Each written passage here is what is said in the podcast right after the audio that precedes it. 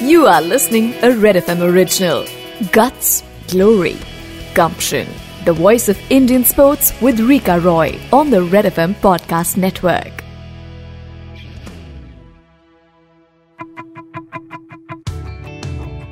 Minister Sir, thank you very, very much for joining me on this podcast. Uh, we are calling it Guts, Glory, Gumption, the voice of Indian sports, where we shine a light on Indian sports people, the ones who are uh, preparing for the Tokyo Olympics. There's also a pool of sports people who are the next generation, who are next line, perhaps preparing for the Paris Games. But you know, talking to them made me feel that the supply line right now is abundant this podcast also has sports people who are not preparing for any of the Olympic Games.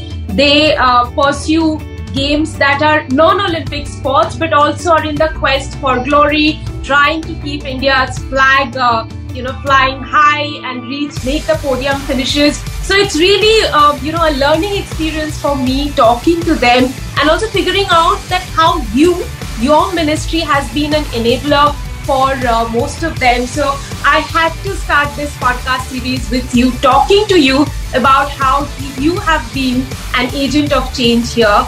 Sir, first thing before I you know start talking to you about the work you've done, there's a question that has always been on my mind that when I look at you, I don't think of you as a politician who's struggling to fit into a sports minister's role, but someone who's really natural with the work that he does what is that thread that really connects you with the work that you do and your role as a politician? First of all, uh, thank you for those uh, wonderful observations which you have made, Rika. You are very right when you say that things have changed. It's not only we are producing one or two champions, but we are producing multiple champions as well as the young talents who would be future champions. So this is a wonderful, incredible journey.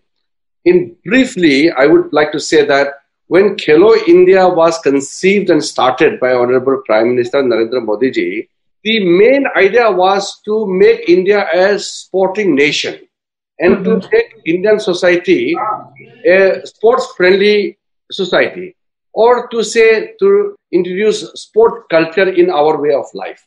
Right. Now, this is something which is happening right in front of our eyes. I have been here for almost two years in the uh, sports ministry, and I could sense that sports culture has been imbibed in the way we look at life, as well as sports for excellence. Now, both sides. One is sports culture for everybody. What I always say is everybody should play sports. There are some sports which are good for younger boys and girls, some for the aged, middle aged. There are multiple sports. You can pick and choose whatever you like, whatever is suitable for you. Another sport for excellence for the medals, for the championship, Olympics, Asian Games, Commonwealth, World Championship. These are where the honor of the country is at stake. So both sides we are moving forward and the perceptible change what we have seen in last two years time is something which makes me a satisfied man as a sports minister of the country and as a citizen of this country I feel nice that India is on the way to become a well-known, recognized sporting powerhouse. But that still doesn't answer my question, sir. What makes you such a natural sports minister? Where is that connect? As a child, I used to dream about becoming a sports person. Now, when I started following the Olympics, I was a little sad that India really didn't figure in the Olympics medal tally. India mm-hmm. was not there as a big nation as an ancient nation. India should be there. We have the sporting talents. We have the legacy. We have the sporting traditions. Having tradition is okay, but unless we convert that into culture, way of life, right. it can happen. So I had this long dream. So this dro- long dream had to be fulfilled some way, directly, indirectly. So fortunately, I become the sports minister of the country. So my passion for the sports, mm-hmm. it lives with me that came into forefront. Secondly, I always connect with the youth directly. So what I feel is if I do not involve in the activities myself, if I don't get involved with the people who are there in the field, looking from a distance, sitting from the office chair and try to understand, it will ne- never happen. You have to go out. I go with the athletes to eat with them, to stay with them, interaction with all the stakeholders. So thereby involving personally. And that helps me in making appropriate policy making. Policy making which is not in consonance with the requirement on the ground, then it will not benefit. So that is how I personally engage myself. And and finally, I'm a sportsman, not of that international standard, but I was always a sports person in my college, in my school. I used to be best athlete in my school. So that also comes as a big strength in my understanding and handling of the sports and sports ministry. As they say, a sports person uh, is a sports person for life, and those uh, learnings, those ideas you bring into your job, and you really, I've seen you really lead by example when it comes to your ministry. So you've been in this office for a while now. What is that learning or, you know, one learning being in this office that uh, you will always remember and that's like been the top learning for you in, in the last uh, couple of years? The biggest experience for me is uh, to transform the way in which we look at sports in our country. Sports as a career, sport not as an option, sports not as a curricular activities, but sports as a main activities, sport as part of education, not extracurricular part of the education. Sports as integral part of the life. That is the most satisfying moment. Secondly, the Fit India movement which we have launched, that also is developing into a revolutionary kind of a, a, a movement in our country. So, sports as a way of life is something which I'm seeing right in front of my eyes. Our stars, football, volleyball, athletics, like kabaddi, they have become stars. So they, they are. So that means they are way of life. People try to emulate them. People mm-hmm. want to become sports person. So that is the biggest change. So it is very satisfying moment for me being the sports minister in last two years time. Rijiju sir, 2018 when the Commonwealth happened, I had gone to Australia on a sports diplomacy visit and I was talking to the sports minister of the state of Victoria, during which, you know, he said, he made a very interesting comment that for every dollar invested in sport, they save $4 on the health budget. Does the Indian government have some kind of an economic marker like this? How much do the nation need to invest in sport to have a healthy nation so that our health budget is thereby reduced? I think that is very important and pertinent point uh, that Minister had made in Australia. I agree with him, but I would also go a step further by saying that it's not only saving of money and uh, uh, it's not only uh, making a healthy lifestyle, but it's actually a huge investment for the future. Mm-hmm sports is a huge industry. It's a big commerce. So if we invest in sports means it's not only you are investing in health, but you are actually doing business. You are earning money. So sports is an industry, as I said. It relates to production of sports goods and equipment. It relates to your nutritionist requirement to be fulfilled it requires your physical training centers as a as a gym, fitness center, or as a club. You are activating the citizens, actually making citizens active. Active citizens can make a country prosperous. Inactive citizens will never make a country prosperous. Not only as a way of life, but is a huge business and commerce also. As they say that uh, Olympic medals uh, are directly proportional to GDP of a nation, Yes. Sir, let's talk a little bit about uh, the Olympic preparation of the athletes. Right now, we are uh, about four months away. This is the COVID Olympics because for the first time in the middle of a pandemic, players who've been waiting for four years now had to wait for five years and preparing for the games. As a minister, it must have been a double challenge for you and your office to see not just they are physically at that level of Olympic preparation, but also mentally, emotionally, psychologically, you had to kind of cotton wool them for a year and keep them. So tell us a little bit about the preparation for the COVID Olympic Games. Yes, of course, uh, COVID 19 has had a deep impact for everyone when the Tokyo Olympic was called off or it was postponed, it was very devastating. You can imagine for Olympic preparation how much the country puts into it. Mm-hmm. The system. After spending money, preparation, giving your time, all efforts, suddenly that that event is postponed. That is something which cannot be measured in any terms. Mm. So after the postponement of the Tokyo Olympics 2020, I was under the you know that kind of a confusion state of mind. That what to do? What is next? I was Mm. not actually having a concrete idea about what to do next. So first thing I thought was let's maintain the spirit. So I told all the athletes that don't worry, it is a postponement, not cancellation. You will still go to Tokyo Olympics, but next year. So let us not stop the preparation. So we started online courses, training, observation, all kind of online activities so that the gap of not being there on the ground can be filled up by online activities and learning of different things, knowledge based activities also. Many of our athletes have learned much more than what they would have learned otherwise. So mm-hmm. it was a big lesson. So we took advantage of this crisis. Secondly, we did not allow this uh, lockdown period to become an handicap in the way our athletes started looking at the sports. So we started giving priorities for their all supporting facilities and equipment. Even remaining at home also, they were still doing all normal activities under a restricted environment. Mm-hmm. They- for example, shooting. The shooters are provided with ammunition at their doorstep. We Right. are giving them all the facilities in the same manner. We Mm. started allowing them to do in a restrictive manner. Mm-hmm.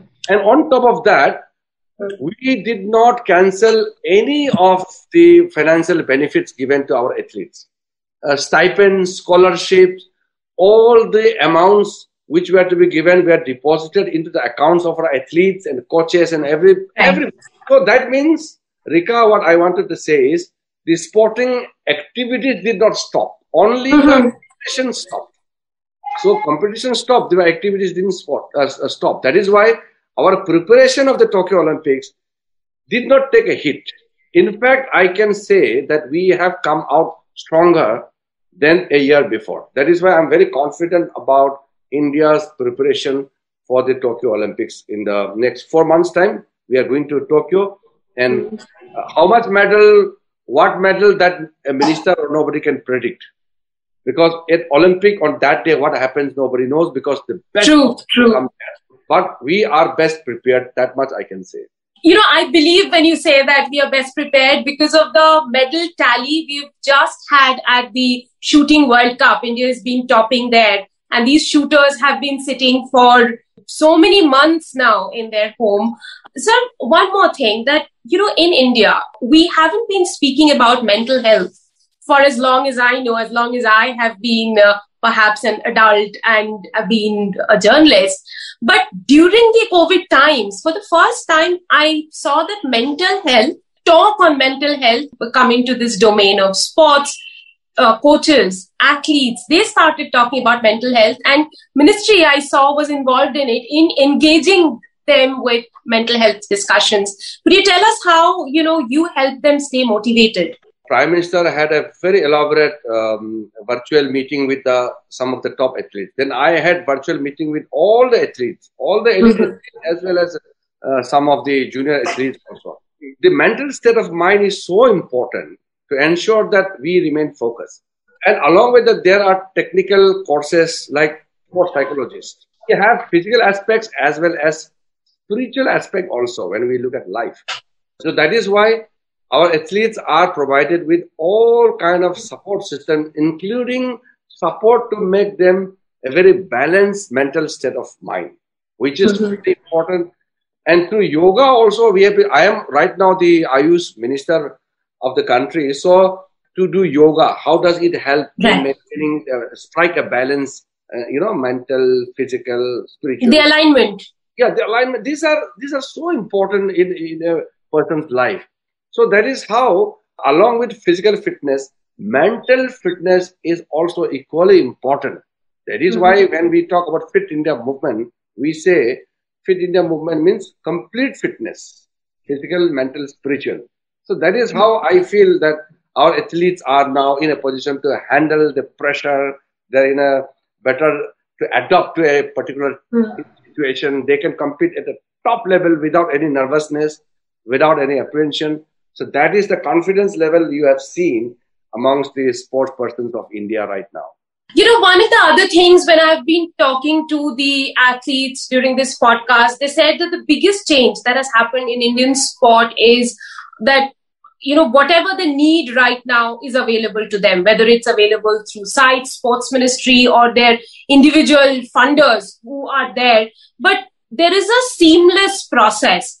And they give you a lot of credit for getting rid of of red taping that was there. Was this one of the biggest challenges when you came into this ministry to ensure that there is a seamless movement of fund all other facilities to the athletes uh, and that would you say down uh, the line two years is one of your big, biggest achievements? Rika there are certain things which is uh, part of the culture. It's a, it's a reflection of the society.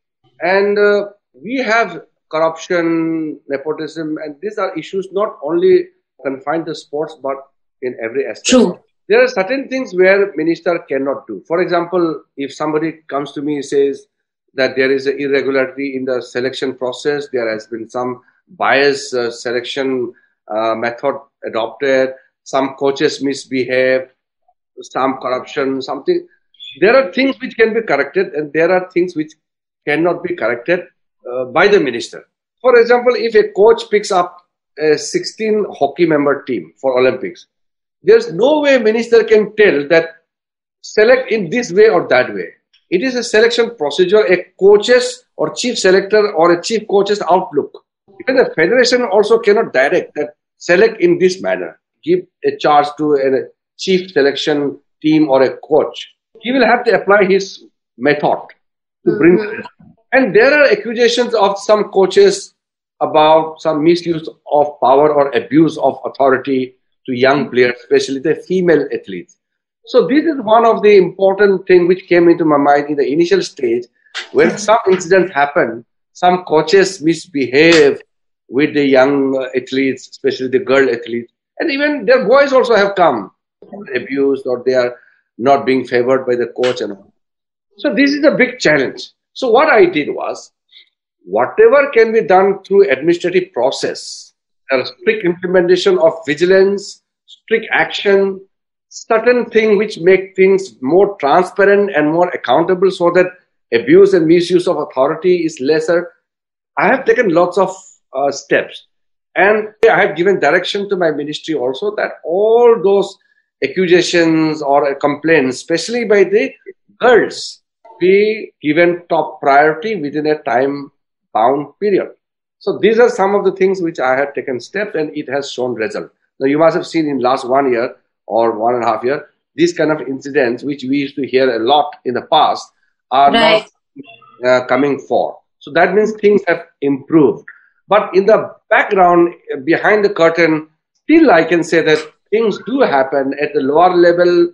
There are accusations, there are things happening. But as a sports minister of the country, I have been very vigilant and I ensure that from the top down, things must flow smoothly all the monetary financial support which we are providing must be executed executed with full result mm-hmm. that means on time with quality and without any corruption so things have improved and you know very well under modi's tenure corruption at the top level is almost unthinkable now because mm-hmm. is and this message has gone down very strongly down mm-hmm. below but still i can say that we need to be vigilant all the time. I think that is one of the big changes that you spoke about vigilance. And there are a lot of girls who say that they feel much safer going into the sports venues than they used to feel in the past. Minister Sir, one other thing I would really like to ask you about now the relationship between Sports Authority of India, the federations, and the funding bodies. There are several funding bodies who are funding the athletes and providing them additional support that is needed for Olympic preparation in addition to the funds that are given by the ministry. So, what is the kind of working relationship you have with them? Because ultimately, it is to ensure that all kind of help goes to the athletes. Yes, this is very, very critical and very important point. Why? Because unless there is a proper conducive atmosphere mm-hmm. for the athletes, for the sporting fraternity, the country cannot grow. If there are problems with the government, sport federations, it is the athletes who suffer the most. Right. Federation is they recognize, then mm. can send our athletes to participate in any of the international events. Mm. And one, if the federation is suspended, they are not entitled to government funding.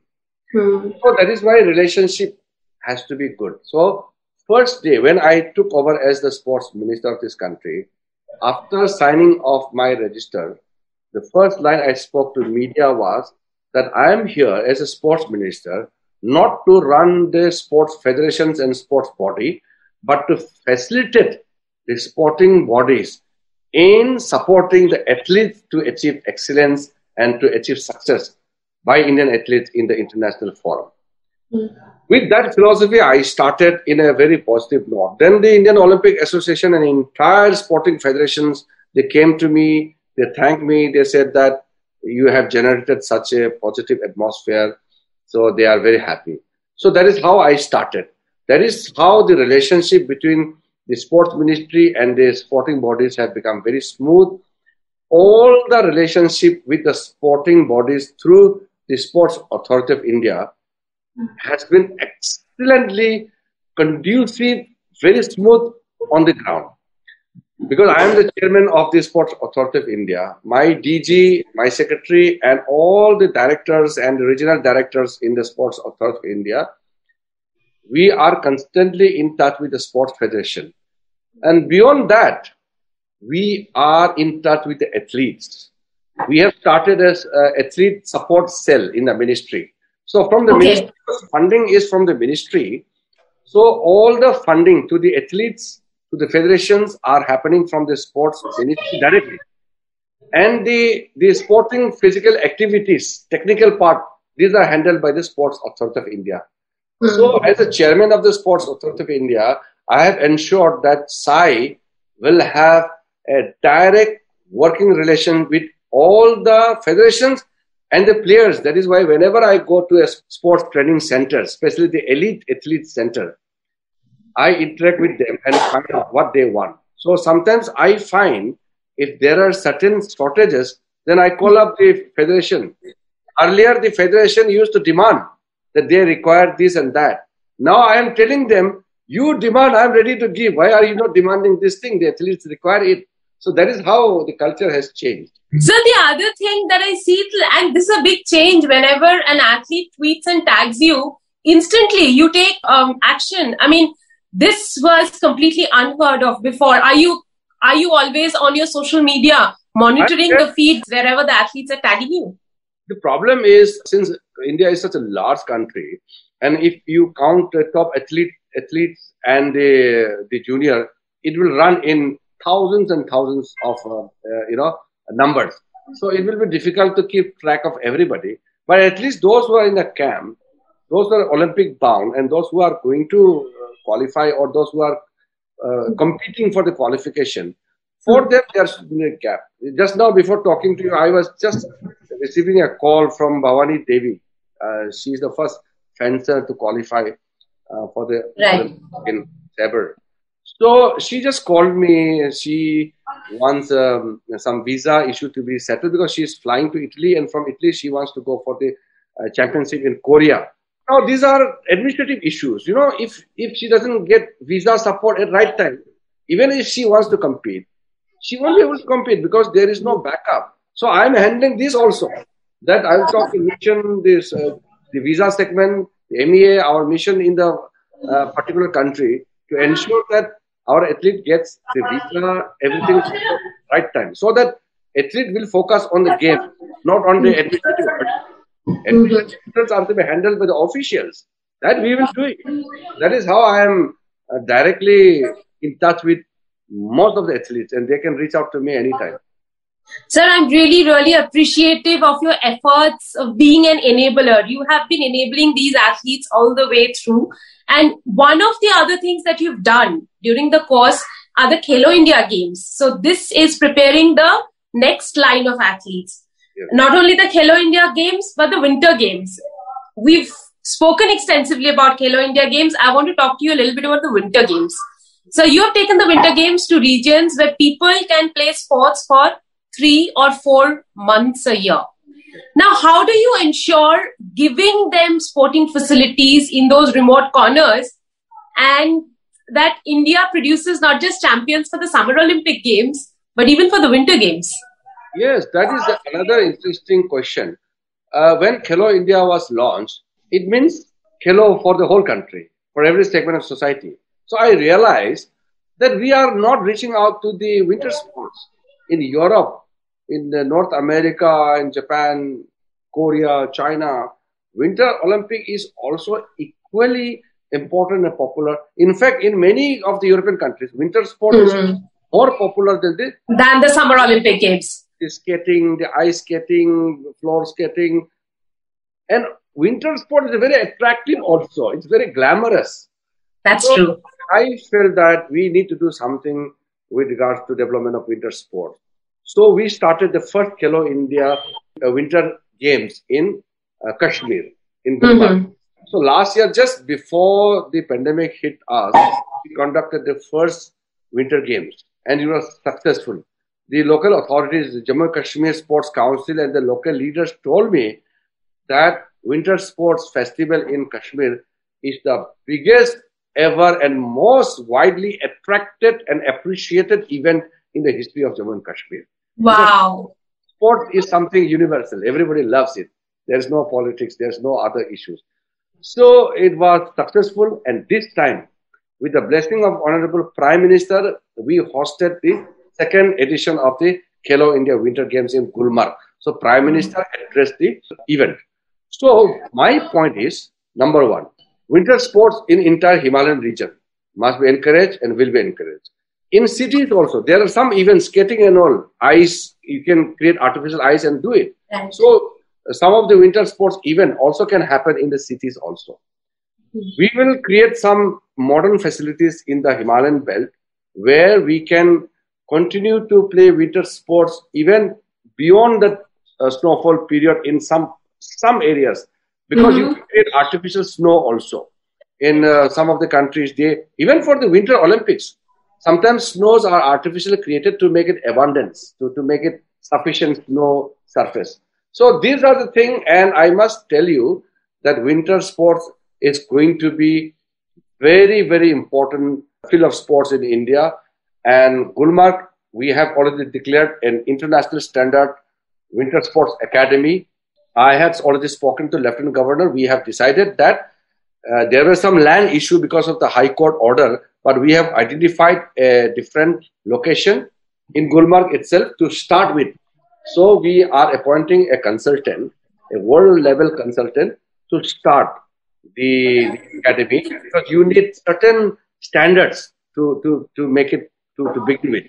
So this process have started and next year we will have a much bigger, much better winter sports festival, winter, winter games in Kashmir.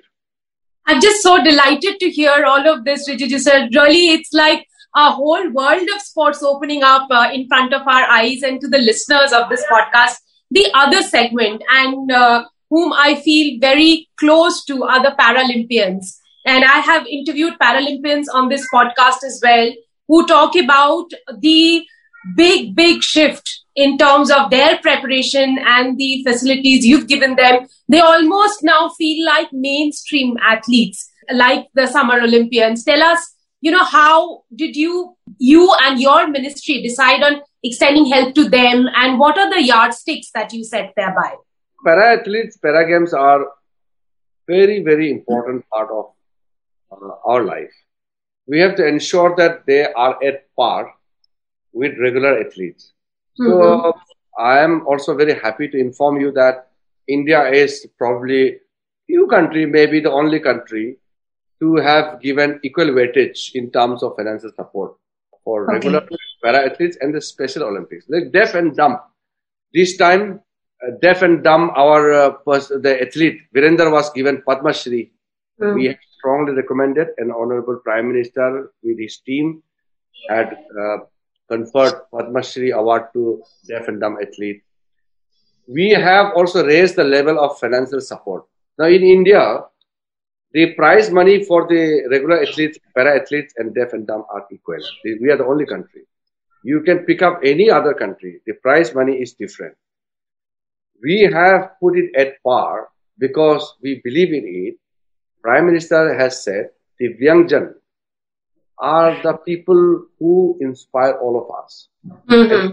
to be given, supported in every possible way, all kind of necessary uh, encouragement from our side, from the government and from the society. So, para athletes, last Rio Olympics, we got good numbers of medals, and Tokyo Olympics, I think we will do much better.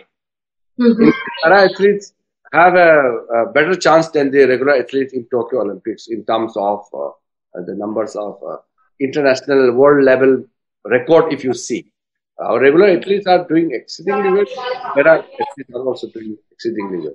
Sir, I have taken up a lot of your time, but before I let you go, one question I have to ask you since you spoke about equal pay for the regular athlete and the para athletes. There's been a debate world over about uh, equal pay for men and women athletes.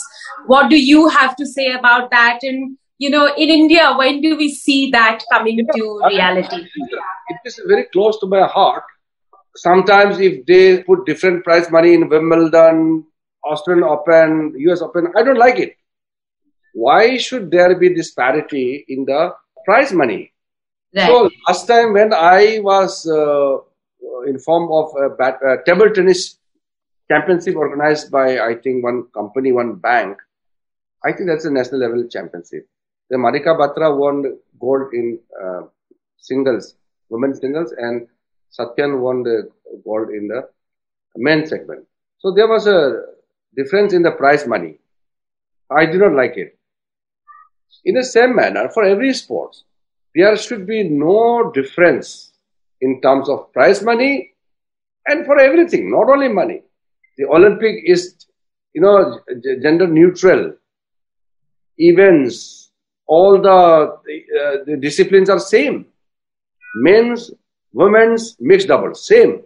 There's no one inch up and down.